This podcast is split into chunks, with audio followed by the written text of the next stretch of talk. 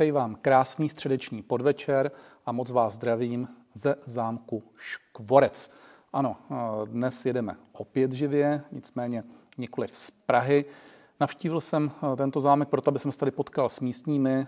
Odpoledne jsme měli krásné setkání, hodinu a půl jsme hovořili o všem možném. Lidé chtěli vědět, co mohou čekávat od vlády ve smyslu energií, od nás ve smyslu toho, že jim budeme tvrdě oponovat. Hovořili jsme o ekonomických tématech, bezpečnostních tématech a bylo to moc fajn setkání a protože jsem před chvílí skončil a za chvíli zde eh, začíná, pokud se nepletu, jazzový koncert, tak možná, že uslyšíte přes stěny i muziku, tak vás zdravím eh, touto formou. Bude to dneska trošku improvizovanější, i když víte, že stejně vždycky odpovídá živě, bez jakékoliv přípravy, ale co se týká tématu, které jsem si pro vás připravil, tak eh, je zaměřeno na to, jakým způsobem vláda ohýbá, znásilňuje, přesvědčuje, zaklekává, to je jedno, jak si to vyložíme, nezávislé státní instituce.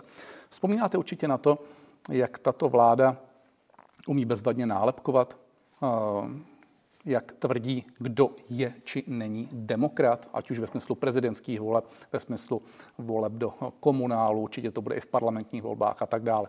Oni tvrdí, že my jsme ti demokraté a ti ostatní, ti, kteří se jim nelíbí, tak jsou v lepším případě populisté, extremisté, anebo, a to je vážné tvrzení, nedemokratické, co chvíli nás počastují tím, že jsme bezpečnostní hrozbou a tak dále. Ale proč to říkám?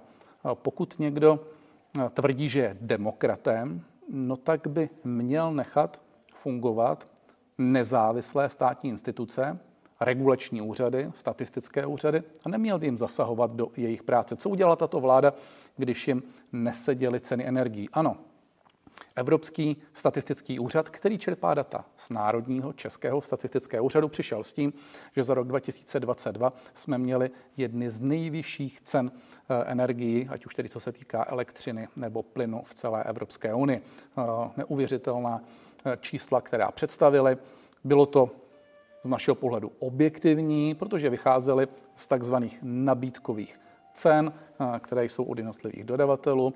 No a naší vládě se to nelíbily, nelíbilo, protože tvrdila, že správné je to posuzovat z těch cen reálných, ačkoliv podle mého názoru to důležitější je to, jak se to vyvíjí trendově, to znamená, mám jednu nabídku, za půl roku další nabídku, za další půl roku další nabídku a sleduje se ten trend. Dobře, co udělala vláda? Zaklekla na Český statistický úřad a nařídila mu, aby připravil jiný úhel pohledu z úhlu pohledu vládu, vlády. Eh, relevantnější, no ale hlavně takový, kterým bude více hrát do karet. Takže eh, další čísla z Evropského statického úřadu, která vycházela z našeho statiáku, už hovořila o tom, že nejsme první nebo druzí, ale že jsme v té první třetině nejhorších cen. Čili opět žádné skvělé vysvědčení, ale částečně eh, se to vládě podařilo. Nicméně neznásilnila naštěstí jiné instituce, takže podle OECD za červenec, ale už i za srpen máme poslední data. Máme třetí nejvyšší energetickou inflaci ze všech zemí OECD, před námi je Maďarsko, Kolumbie. Když se podíváme na tradiční ukazatel Household Energy Price Index, což je instituce zřízena regulátory, středoevropskými regulátory trhu, tak tam ve smyslu sledování cen přes kupní sílu a přes metropole jsme za prvních 10 měsíců suverénně nejhorší v ceně elektřiny, osmkrát první místo, dvakrát druzí, takže i za říjen bohužel nejhorší. Co se týká plynu, tak tam jsme eh, byli eh, trvali někde kolem třetího, čtvrtého místa ve smyslu nejhorší, teď jsme někde na páté, šesté pozici, pokud se eh, nepletu, čili opět žádná sláva, ale v každém případě je zjevné, že Eh, ty ceny energií patří eh, k jedním z nejvyšších. Mimo jiné, teď i ten Evropský statický úřad ukázal země středoevropské, a zde je to jasné, eh, v České republice máme nejvyšší s výjimkou Německa, ale v každém případě Rakousko, Polsko, Slovensko, Maďarsko levnější ceny elektřiny, jedině v Německu mají ceny vyšší. Tak to je ten staťák. No ale měsíce s měsícem sešel. Co udělala vláda? Překvapila všechny tím, že v rámci takzvaných úsporných opatření, vzpomínáte si, jak tvrdila uh, konec dotačního biznesu, no tak co udělala vláda? Uspořila na rozpočtu, ano. A čím? Tím, že poplatky za obnovitelné zdroje a poplatky za distribuci a přenos a tak dále. Jinými slovy, regulované složky energie nekompromisním způsobem přehodila na spotřebitele, čili na domácnosti a na firmy. A to ve výši 64 miliard korun z roku na rok.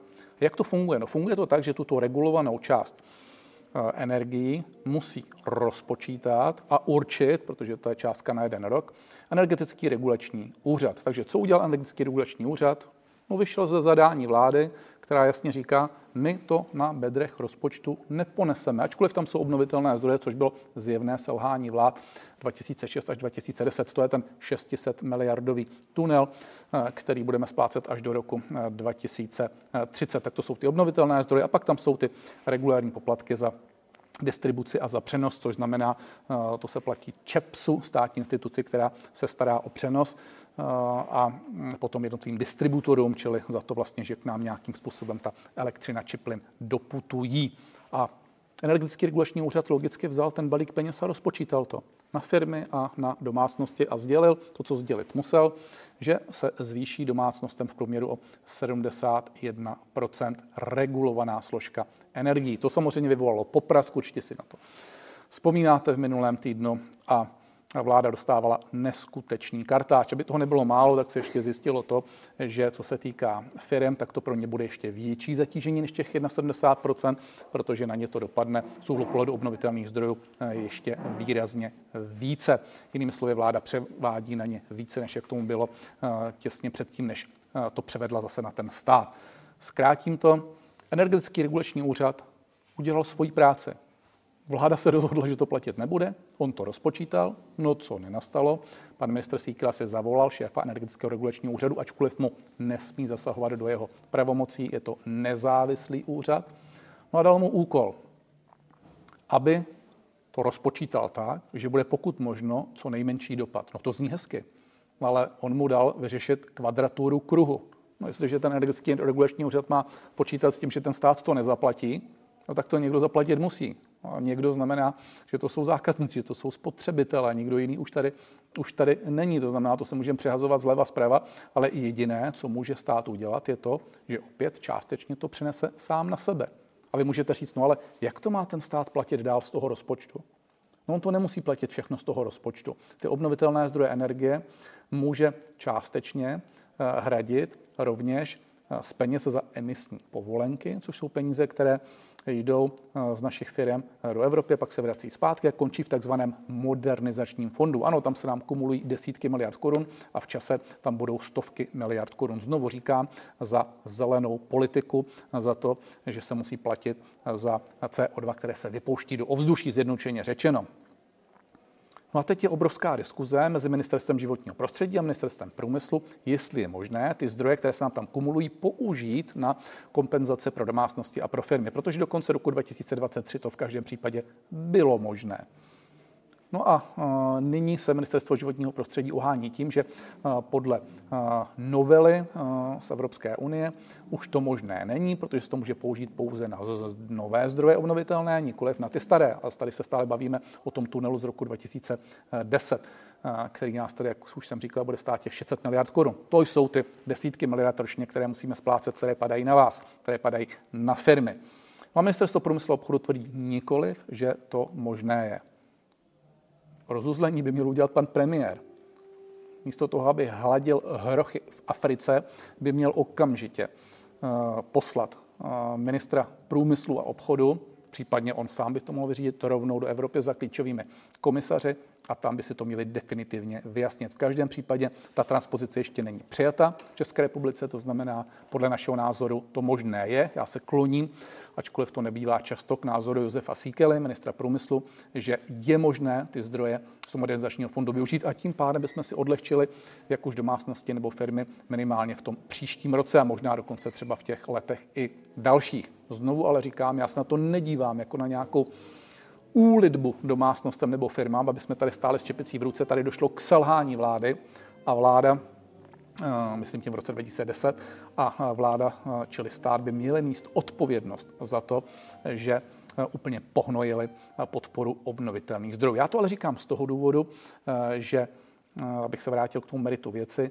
že ministři opět zaklekli na energetický regulační úřad, no a chtějí po něm nemožné, aby se platilo méně, když na ně přehodili celý balík. A takhle bych mohl pokračovat. Takže jestli někdo nálepkuje někoho, že je či není demokrat, nebo uh, jinými nálepky, nálepkami nás častuje, uh, ve smyslu demokracie či nedemokracie, tak uh, prosím pěkně, nechci zametou před vlastním Prahem. Není možné tímhle tím způsobem ohýbat nezávislé instituce. Dovedete si představit, že bychom to udělali my v rámci hnutí ano, co by se spustilo za popras. Ku podivu musím říct, že média to tak jako přecházejí, sice uh, občas ironicky uh, poznamenají, uh, že tam předseda energetického regulačního úřadu seděl jak žáček u pana ministra průmyslu, ale jak ten staťák, tak ten energetický regulační úřad víceméně nechají, nechávají celkem volně plout ve smyslu toho, že jim zjevně nevadí, že ta vláda má snahu je ovlivňovat. Tak a pojďme na vaše dotazy. Stopy. Dobrý den. Vláda zavedla kontrolu účtu jako novelu a obešla tak úřad pro osobní data a Českou národní banku. Ty tady uvádíte paragrafy o bankách. Možná jedna z cest, jak s nimi ven, myslíte zřejmě s vládou. Toto se totiž bude týkat úplně všech. Informace média neříkají. Informace mám od paní Kateřiny Konečné, ta má správné zdroje, jinak děkuji za vaší práci. Tak já se teď v rychlosti uh, se sumarizovávám v Kebuli. Uh, o co se jedná? Ano, uh, jedná se o to, že v rámci sociální podpory v rámci podpory ve stavu hmotné nouze, nepletuli se, tak Ministerstvo práce sociálních věcí si prosadilo novelu, tuším, že to bylo v minulém týdnu, která vlastně říká, že úřad má možnost nahlédnout do vašich účtů. Dochází k prolomení bankovního tajemství. Jinými slovy, banky o vás, o těch, kteří tady jsou kontrolováni, případně o těch, na které ukáže ten úřad, například vaše partneři, eh, lidé z rodiny a tak dále, možná i další osoby, které se identifikují, eh, musí eh, ukázat svoje účty, tak aby tady ten stát zvážil, jestli může tu podporu poskytnout či nikoliv. Ano, je to prolomení bankovního tajemství. Nemyslím si, že eh, je to cesta, jak eh, se zbavit této eh, šílené vlády, ale v každém případě je to něco, něco, něco nového. S tím, s tím souhlasím. Radiátor. Dobrý podvečer, pane Havlíček. Ještě pardon, já jsem tady se přeskočil jednu. Jo, ještě pardon, Stop ještě říká, jinak děkuji za vaši práci. Já moc krát děkuji Stopimu za to, že sleduje tento pořad a že si váží naší práce. Radiátor. Dobrý podvečer, pane Havlíček. Za dva roky vlády ODS jsme si udělali víc nepřátel než přátel. Půjde to napravit. A za druhé, chtěl bych se zeptat, kecá vám žena do politiky nebo jen kroutí hlavou? Děkuji. Tak já začnu tím. Uh, volnějším tématem. Eh, žena mi nekecá do politiky, ale samozřejmě eh, kecá mi do toho, eh, když někde vystupuje a nelíbí se jí to, nebo řekne, že jsem tam blbě vypadal, nebo řekne, že jsem tam řekl něco špatně, tak, tak samozřejmě popíchne se, ale popravdě řečeno, ona nemá šanci to sledovat, protože těch vystoupení je takové množství. Navíc ona už ví, co tam řeknu.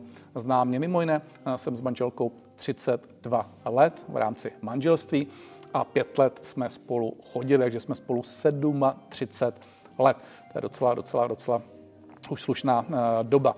Uh, ale uh, podstatné je to, že mám absolutní podporu z domova nejenom od své manželky, ale i od svých dětí, od svých rodičů a myslím si, že mě docela fandí a že i fandí tomu, co děláme v rámci třeba hnutí. Ano, tím jsem si jistý.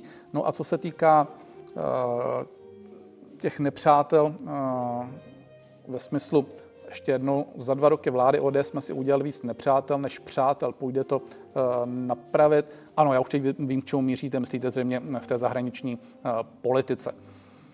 No, zřejmě narážíte na to, že v poslední době jsme slyšeli mnoho možná ukvapených, možná aktivistických výroků. V každém případě Jedna věc je to, jaká je oficiální politika vlády, a my tady podporujeme vládu například v přístupu vůči Izraeli, to znamená podpořit Izrael.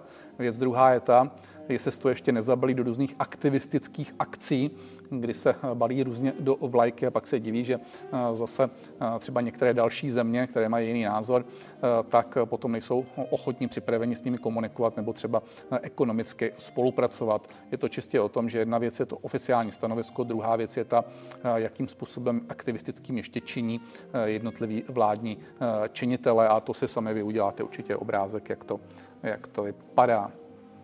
Tak, ehm, Pazur, dobrý večer, pane Havlíček, moc vám fandím. Co říkáte na problémy u Pirátů? Konečně někdo řekl Michálkovi, že je arrogantní a měl by zmizet. Ehm, tak jedna věc je ta, že pan Michálek je arrogantní, že to je člověk, který eh, zcela zjevně není příliš eh, protřelý životem, je to bych, eh, neskušený člověk, Eh, a vidíte to i na těch jeho reakcích, na jeho chování. Je to obecně dáno tím, že pokud příliš mladí lidé, kteří si nic neprožili, nezažili úspěchy, neúspěchy, vzestupy, pády, nezažívali nějaký běžný normální eh, život mimo parlamentní, mimo parlamentní paláce a nebojovali o zaměstnání, nebojovali, nechci říct přímo o střechu nad hlavou, ale prostě o to, aby uživili rodinu, a náročně eh, a starali se prostě o eh, svoje okolí, no tak eh, pochopitelně jim něco chybí. Ta, ta neskušenost tam celá zjevně je, oni neví, co se reálně odehrává v běžném světě. Oni se domnívají, že ten běžný svět je takový, když se s někým potkají na nějakém mítinku, že jak si okamžitě vycítí, o co vlastně jde. Není to, to je povrchní setkání. Podle toho to taky vypadá, ta jejich politika. Ale ta věc je na to všichni věřím, že tušíme nebo víme. Věc druhá je ta ještě, jakým způsobem se vyřizují účty mezi sebou a mm, takový ten eh, takzvaně transparentní systém, kdy tedy si sednou večer k lahvince vína, zapnou si internet a tam ho odvolají nebo ho nechají fungovat, nebo řeknou, bude minister, nebude minister, tak eh, z mého pohledu úplně normální, eh, normální není. To není obhajoba pana Michálka, já tím jenom chci říct, že sice rozumím, že je to možná základem komunikace Pirátů, ale to ještě neznamená, že to je, že to je dobře je to divné. A je to takový kolektivistický uh, rys. A já jsem vždycky říkal, že uh, Piráti jsou neomarxisté, uh, že jsou kolektivisté. To neznamená, že to jsou hloupí lidé, to neznamená, že to jsou lidé, kteří by neuměli analyticky pracovat, že to jsou lidé, kteří dokáží reagovat, že to jsou lidé, kteří mohou příjem, působit i velmi příjemně a, a, a rozumně na první pohled. Já jenom říkám, že ty prvky toho kolektivismu v nich jsou a takhle to v 50. letech začínalo a jak to dopadlo všichni víme. Tak.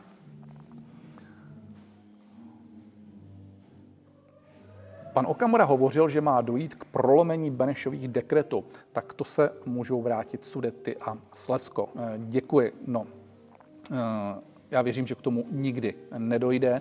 My uděláme všechno pro to, aby něco takového nenastalo. A všechny ty diskuze, které dneska probíhají o tom, že by se mohl za určitých okolností vracet majetek Lichtensteinům a tak dále. Za nás nic takového vůbec nepřipadá v úvahu. Já se napiju. Možná slyšíte tu muziku tady.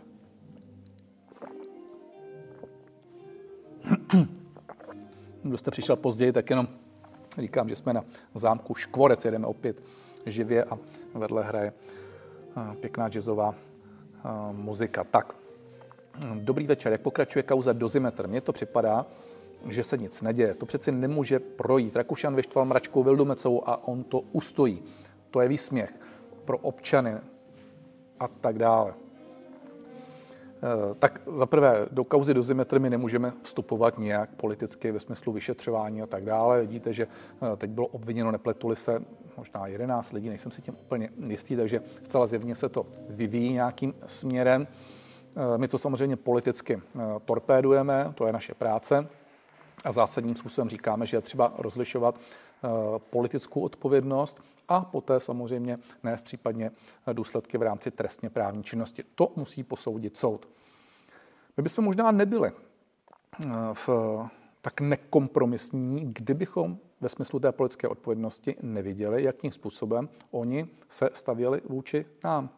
Jestliže oni chtěli, aby paní Mračková Vildumecová vyvodila politickou odpovědnost za to, že jí byl někdo na svatbě za svědka, nebo že prostě jí zprostředkoval za půjčení auta, ačkoliv celá zjevně eh, neměla žádný eh, přímý kontakt eh, ve smyslu v kauze dozimetr. Byl to kontakt osobního charakteru, který nijak neovlivňoval nikoho, žádnou politickou stranu a oni chtěli, aby vyvodila politickou odpovědnost, no tak my to chceme taky. A my chceme, aby taky vyvodili politickou odpovědnost a nestačí jenom to, že skončil pan Gazdík. My chceme, aby politickou odpovědnost eh, vyvolali jak pan Pospíšil, který si jezdil přerozdělovat peníze s panem Redlem, kam si do zahraničí pro financování eh, politických stran, konkrétně TOP 09, na což upozorní mimo jiné i Pirát Michálek, a pochopitelně i pan ministr Rakušan, protože podle našeho názoru není normální, že šéf strany, eh, kde tato korupce začala a kde pan Rédl eh, de facto řídil nepřímým způsobem eh, aktivity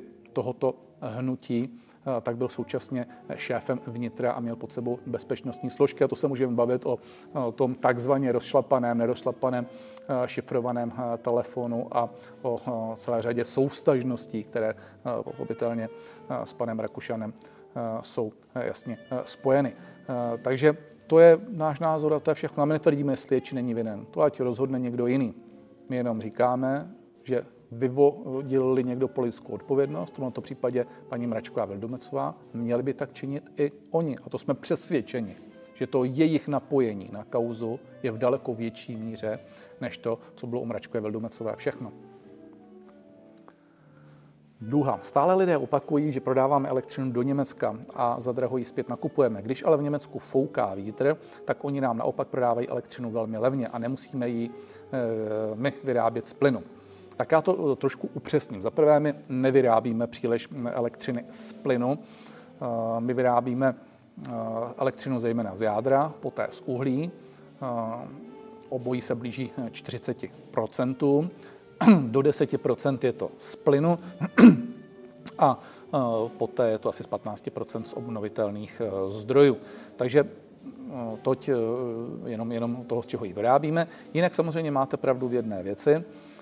Ano, my můžeme rovněž dovážet v elektřinu, například z Německa, kde se vyrábí tedy z docela velké míry rovněž z větru.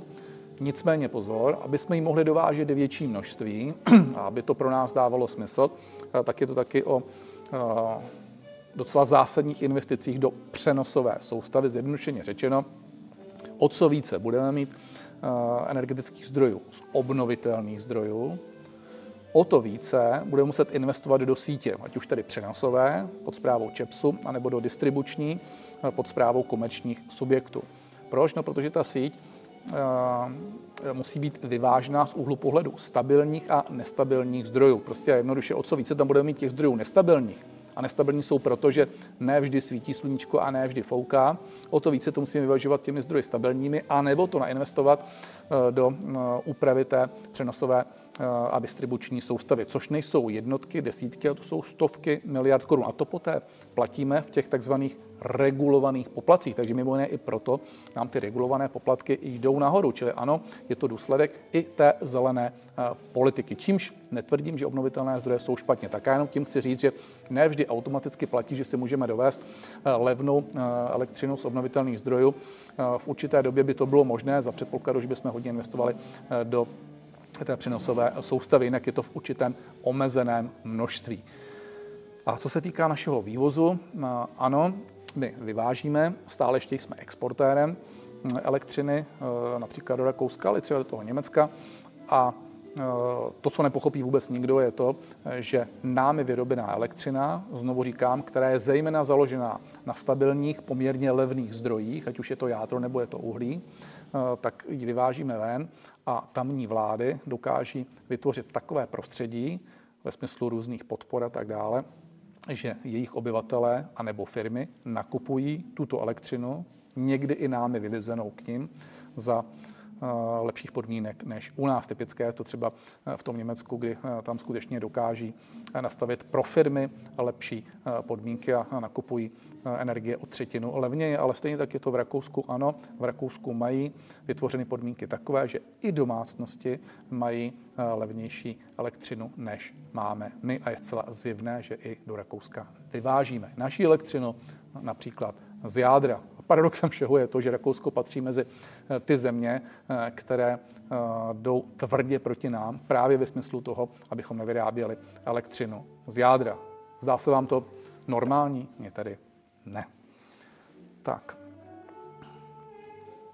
Milan, dobrý den, opravdu je tak jednoduché, je tak jednoduché, jak se vyhnout zdanění, že vypustím peníze z vrtulníku jako kazma. Přemýšlím, že bych začal takto vyplácet eh, zaměstnance. Eh, no, eh, já tam neznám úplné detaily, jako mi se to, jak si úplně celá ta akce zdá úplně, úplně, úplně poblázněná a, a nelíbí se mi to, je to takový výsměch prostě lidem a tak dále. Ale dobře, ať si každý dělá, co chce. Pokud se nepletu, ale možná, že to neříkám úplně přesně, tak ten dotyčný ten Kazmač, jak se jmenuje, tak vypustil eh, peníze z vrtulníku s tím, že pokud by byly nezdaněné, což teď se zjišťuje a skutečně možná to skutečně tak bylo, že byly nezdaněné, a pak to musí zdanit eh, ti, kteří tady ty peníze eh, nazbírali. Pokud se nepletu, tak ta hranice je někde 50 tisíc, takže tam někdo nazbíral víc větší, mož, větší množství peněz, měl by jít na úřad a tam by to měl zdanit, nepletuli se 15%. Tak. Alež neexistuje výrobek, eh, ve kterém by nebyla potřeba elektřina při jeho výrobě. Jestliže je u nás energie druhá nejdražší v EU, je každému asi jasné, proč je u nás tak draho. Fiala se všemu jen eh, diví.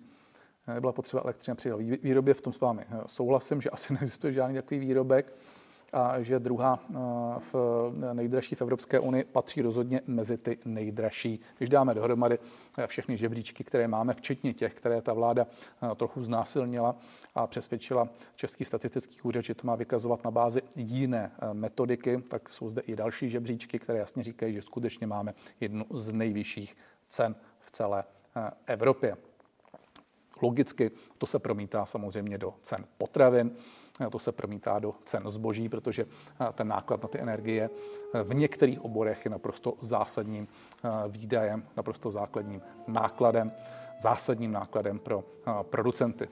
Ano, tím pádem si jednoduše vyvodíme i to, že to, že máme jednu z nejvyšších inflací už od někdy začátku, či spíše čtvrtiny, třetiny roku 2022, tak je právě v důsledku toho, že vláda zaspala v rámci eh, boje s cenami energií. A teď jenom odcituji to, co říkal eh, pan bývalý guvernér Rusnok, guvernér České národní banky, který nepatří do našeho fanklubu, ten jasně řekl, že vláda zastropovala pozdě a vysoko. A logicky, že to tedy mělo vliv na inflaci protože s inflací bojuje i jak centrální banka, tak pochopitelně i vláda fiskálními nástroje. To jsou nástroje rozpočtového charakteru, eh, případně regulatorní nástroje. A tady vláda jednoznačně zaspala. Vzpomínáte si na pana ministra Síkelu, eh, jak se to vyřeší na té evropské úrovni, jak to zastropování je z dílny populistického eh, či extremistického tábora a jak to pár dní poté udělali, tak tady samozřejmě hledejme hledejme tu příčinu eh, vysokých cen a píšete to v zásadě správně. To, že platíme emisní povolenky, píše Marek, a rok co rok se zdražují, je strašná věc. Všiml jsem si, že hodně lidí neví, že od roku 2027 budeme všichni platit nové, nově i emisní povolenky i z natankovaného paliva. Marek má správné informace a je to v důsledku předsednictví v rámci Evropské unie, eh, které bylo pod taktovkou naší vlády. Eh, v minulém roce, což eh, pochopitelně jsme určitě zaregistrovali, eh, ale to, co je důležitější, je to, že tato vláda tvrdila, že v rámci předsednictví udělá všechno pro to, aby se zvýšil počet emisních povolenek, čímž by šla cena dolů. Udělala naopak to, že se postavila za snížení počtu emisních povolenek, čímž jde cena nahoru. A emisní povolenka je samozřejmě brutálním nástrojem k tomu, aby se platilo více a více za emise, což se sice k nám vrací obloukem, to je pravda, to končí v tom modernizačním fondu a můžeme to použít na uh, nové technologie v rámci energetiky, možná dokonce i na kompenzace obnovitelných zdrojů energie, což tvrdíme my, že lze, ale v každém případě to zdražuje výrobky, o tom není nejmenších pochyb. A to za B jste řekl správně, tato vláda byla u toho, když se rozšířily emisní povolenky nebo říkejme poplatky za emise i na domácnosti, čili nikoli pouze firmy, což fakticky znamená to, že ten, kdo bude mít auta na spalovací motory od toho roku 2027, takže bude eh, za to platit více, než když nebude mít auto na spalovací motor, jinými slovy za provoz těch aut. A to tež bude platit v rámci domácnosti, když budete topit na fosilní paliva. Tak toliko asi předsednictví naší vlády v rámci Evropské unie. Marek, z 63 gigawatt jaderek ve Francii aktuálně funguje polovina. Pokud si EU hraje na jeden tým, měli bychom tam poslat všechny naše odborníky na jádro, který máme a co nejrychleji zprovoznit stávající elektrárny. Já teď nevím přesně kolik, ale už jich je výrazně méně, Marku, které jsou stále v režimu jakési údržby. Eh, bylo to to číslo, které říkáte eh, někdy na konci minulého roku, to máte pravdu. Já jsem tehdy se sešel i eh, s velvyslancem francouzským, že to samozřejmě mělo dopady na ceny energií v celé Evropě. Jednal jsem, je to asi 14 dní, 3 týdny, byl jsem na snídaní zde s předsedou představenstva EDF, což je vlastně největší francouzská energetická společnost, která spravuje a provozuje jejich jaderné elektrárny, gigantická společnost, tak jsme projednali během asi hodiny, hodiny a půl vše možné, včetně tedy tohoto. A nevím teď přesné číslo, kolik z těch 50, tuším sedmi bloků je ještě opravovaných v rámci údržby, ale už jich je výrazná většina, které jedou na plný, na plný kotel. Petr, v OVM zaznělo, že úvěr od České národní banky pro ministerstvo dopravy je asi o 0,5% výhodnější než klasicky z rozpočtu. Vy jste pak řekl, že to má dva háčky, ale neřekl jste jaké. Je jasné, že další minister dopravy to bude muset splácet, ale to jednou se musí splácet. Veškeré půjčky, co jdou z rozpočtu, ne. Tak jaké jsou ty dva háčky? Děkuji. Díky moc, že jste mi to připomněl. Já jsem se k tomu nedostal. Prostě jednoduše už jsem tam nedostal slovo od pana Moravce. Takže ty dva háčky jsou jasné. První je ten, to, co píšete, že vlastně ten švindl, které se vymyslelo ministerstvo financí, za, čo, za což je kritizováno od Národní rozpočtové rady, spočívá v tom, že vlastně ministerstvo dopravy nedá peníze v požadované výši na dálnice, silnice, železnice a tak dále a ministerstvo dopravy si je musí vzít jakožto úvěr. Sice přes ministerstvo financí, ale ten úvěr není z České národní banky, jak píšete, on je z Evropské investiční banky. Ten úvěr dnes je eh, celkem výhodný, je někde za 4,5%, ale jádro podle je v tom, že to si nepůjčuje v úvozovkách státní rozpočet, který to měl přiznat ve svém schodku, ale že to nepřizná ten rozpočet v tom schodku. Jinými slovy, eh, hrajeme si eh, na, nebo natíráme trávu na zeleno, takže ten schodek rozpočtu by měl být vyšší. Za dva roky to bude 50 miliard korun, ano, je sešvindlovaná eh, výše eh, schodku státního rozpočtu a ministerstvo dopravy, respektive státní fond dopravní infrastruktury pod ministerstvem dopravy si musí eh, tenhle ten úvěr na sebe natáhnout. Podstata je v tom, že ho musí splácet právě státní fond dopravní infrastruktury a to je to, co já kritizuji, protože příští ministři budou muset toto splácet. Jinak by to splácel samozřejmě stát ve smyslu ministerstva financí. Ano, můžete říct, je to peníz jako peníz, ale není to tak, protože samozřejmě to nás příštích letech bude stát to, že půjde o to méně peněz na tu dopravní infrastrukturu, kde se bude muset primárně vracet ten dluh. A ten druhý háček, který je, je v tom, že dnes je to výhodnější u Evropské investiční banky, to je pravda, ale Jestliže se u nás budou snižovat úrokové sazby, což lze předpokládat, tak může nastat situace, že u nás bude ten úvěr výhodnější než u té Evropské investiční banky. A pak pozor, stát jako řádný hospodář, v tom případě minister dopravy, ale i minister financí se nemohou podepsat pod úvěr, který bude mít vyšší úrokovou sazbu. To by samozřejmě byl velký průšvih pro ně. V tom případě si to nebudou moci u té Evropské investiční banky vzít. I když je pravda, že i tam se může snižovat ta úroková sazba. To ale nikdo neví, jak se to bude vyvíjet, protože tam se vždycky to vyvíjí prostě potom tranže od tranže. Já tím chci jenom říct, že kdyby ta situace nastala, no tak je ministerstvo dopravy prekérní situaci, protože v tu chvíli by vlastně nemělo zdroj z té Evropské investiční banky a pokud by se to bralo z národních zdrojů někde, z nějakého úvěru, tak by se to už propsalo do toho státního rozpočtu, což zase zjevně nechce pan minister financí, takže je to začarovaný kruh. V každém případě eh, je to eh, cesta do pekel. Takhle nemůžeme postupovat. Mělo se jet přes dluhopisy, má se využít penzijních fondů, kde je relativně velké množství zdrojů, 100 až 150 miliard korun, mají se vypsat 30 leté, 50 leté dluhopisy, má se daleko více ještě pracovat na PPP projektech a v každém případě stát, pokud chce investovat do dopravní infrastruktury, musí jít eh, i přes rozpočet. Prostě není jiné cesty a nemůžu se chlubit tím, že chci dávat více a pouze si více a více půjčuji, ačkoliv z toho státního rozpočtu tam dávám méně a méně. A to je přesně příklad eh, současné vlády nebo případ současné vlády. Můžete prozradit konkrétní persony, u nich jste měl problém s jejich dekorováním, píše Johnny Johnny. Můžete uvést i nějaké konkrétní výhrady?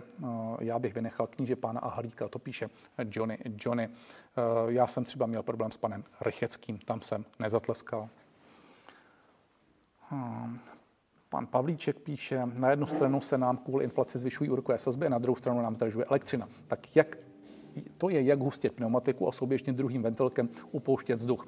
To je na druhou diskuzi, která musí začít tím, eh, do jaké míry eh, dává smysl eh, zvyšovat úrokové sazby v rámci boje s inflacím. Do určité míry ano a závisí to na tom, jakého charakteru je ta inflace, jestli je nabídková, jestli je poptávková, co je příčinou té inflace a jestli je lepší využít nástroje zvyšování úrokových sazeb, anebo například posilováním kurzu koruny.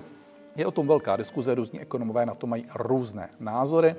Já jsem třeba teď byl v OVM v diskuzi s panem profesorem Havránkem z Univerzity Karlovy, který není zastáncem zvyšování úrokových sazeb a byl příznivcem toho, aby se naopak posiloval kurz koruny, tak jako se v době 2013 eh, až 2019 zase oslaboval kurz koruny, tedy jsme měli opačný, opačný problém. Vlastně jsme měli nízkou inflaci, otřeli jsme se zvýšit. To znamená, ano, je to vždycky od úhlu pohledu dotyčného ekonoma, ale já tvrdím, že je to zásadně